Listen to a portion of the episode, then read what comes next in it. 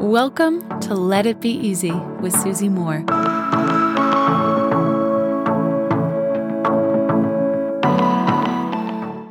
Do you ever feel like you're behind and it sucks and you feel frustrated, you feel mad at yourself, you question your past decisions, you think, why aren't I XYZ? I've heard this a million times. Why don't I have a family yet? Why are, a comedian said recently, why aren't I selling out arenas? right? It's so easy for us to judge ourselves against others. I think we're all guilty of it sometimes to some degree. But I was listening to a sermon actually from Pastor Mike Todd maybe two or three years ago when I was getting my nails done. It popped up on YouTube and he spoke about something called the pace of grace. And I loved it. You know, it reminded me of when I was in my early 20s. I was married. I had a a great job in recruitment that I absolutely was thriving in and enjoying and appreciative of.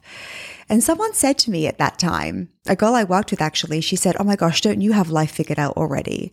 You've got the career that you love. You've got the man that you love. Like you're set. And she's like, I'm still figuring it out. You know, I'm single. I'm older than you. I like this job, but it's not what I want to do. I want to do something more creative. And how funny that is looking back. I didn't stay in that career. I didn't stay with that man. so did I have my life figured out? I would actually say yes. It just didn't look the way some people think a perfect life should look. But let me tell you this, life doesn't go this way. We think it should. Oh, that word should. We think it goes high school, college, great job, marriage, purchase home, family, promotion, promotion, promotion, retirement.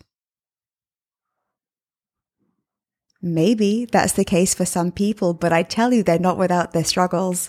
There's health stuff, there's finance stuff, there's relationship stuff.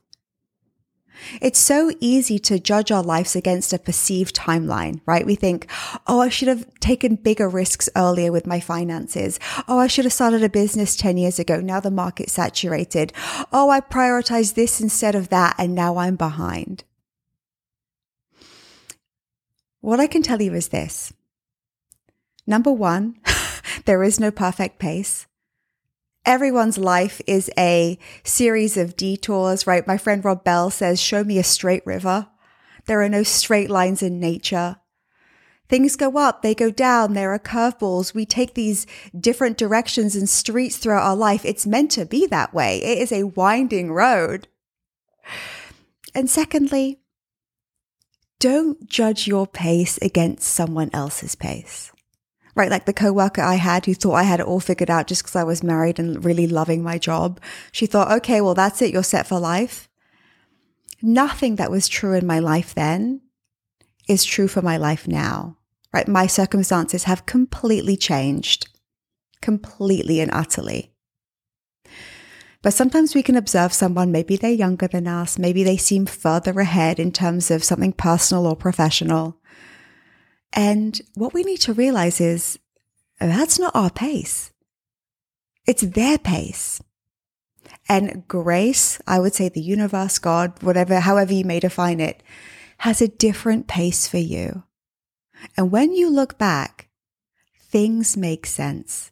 The relationship that didn't work out, the job you were fired from, the way that your life just ended, ended up unfolding, it was meant to be. It was meant to lead to this moment, this moment where you're conscious and can make decisions for you based on all of the information that you've gathered so far. I do believe there is a grace to our lives. I do believe we all set our own pace. Some people will be Billie Eilish, Grammy Award winning at, I think, 16. Some of us will start businesses in our 60s. My friend Kim's dad is starting his next business in his 70s. The pace of grace belongs to you, but it's your pace.